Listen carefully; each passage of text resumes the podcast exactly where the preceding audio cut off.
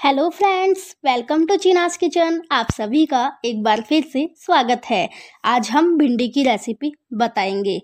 भिंडी की ये सब्ज़ी बनाने में बहुत ही सरल और झटपट से बनने वाली है और इसे हर रोज के खाने में मुख्य सब्ज़ी के रूप में रोटी या चपाती के साथ परोसा जाता है। इस रेसिपी में पहले भिंडी को छोटे छोटे टुकड़ों में काटा जाता है और बाद में प्याज वगैरह डाल के आम मसालों के साथ पकाया जाता है। तो आइए आज हम भिंडी की भाजी यानी कि सब्ज़ी बनाना सीखते हैं। भिंडी बनाने के लिए हमें 250 ग्राम भिंडी चाहिए, एक बड़ा प्याज चाहिए, आधा टीस्पून जीरा, वन फोर्थ टी स्पून गर्म मसाला, आधा टीस्पून लाल मिर्च पाउडर, वन फोर्थ टीस्पून हल्दी पाउडर, वन टीस्पून धनिया पाउडर, नमक स्वादानुसार दो टेबल स्पून तेल, एक टेबल स्पून बारीक कटा हुआ हरा धनिया। भिंडी को पानी से अच्छे से धो लें और कपड़े या पेपर नैपकिन का उपयोग करके इसे पहुँच लें। यदि संभव हो तो भिंडी को दो से तीन घंटे पहले धोकर सुखा दें। भिंडी का सिर का भाग यानी कि ढंटल और नीचे का भाग काट कर निकाल दें और वन तिहाई इंच मोटे गोल टुकड़ों में काट लें। अब इसके बाद हम एक नॉन स्टिक पैन या भारी तले वाली कढ़ाई लेंगे और उसे मध्यम आँच पर तेल गरम करेंगे। उसमें जीरा डालेंगे। जीरा सुनहरा होने लगे जब उसमें कटा हुआ प्याज डालेंगे और तीस सेकंड के लिए भूनेंगे। कटी हुई भिंडी डालेंगे और अच्छी तरह से मिलाएँगे। उसे जब तक पकाएँगे, तब तक कि भिंडी सिकुड़ने लगे और गहरे हरे रंग की हो जाए।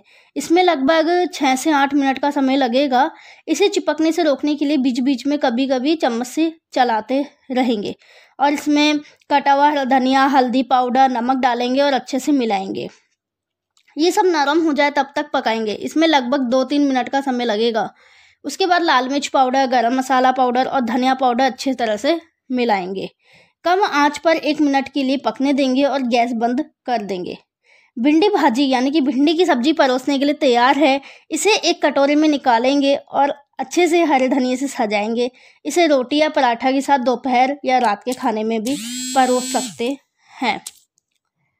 बेहतर इसके लिए मैं कुछ सुझाव दूँगी कि बेहतर स्वाद के लिए छोटी और ज़्यादा सख्त न हो ऐसी भिंडी चुनें।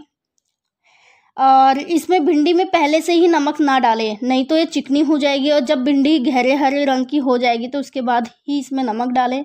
अगर आप बड़ी मात्रा में सब्ज़ी बना रहे हैं तो इसे पकाने के लिए बहुत अधिक समय लगेगा। इस सब्ज़ी को तेज़ी से पकाने के लिए चौड़े मुँह वाली कढ़ाई का ही उपयोग करें।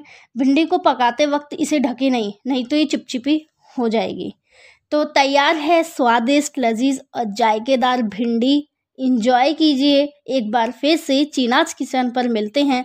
जल्दी ही एक नई रेसिपी के साथ। नमस्कार।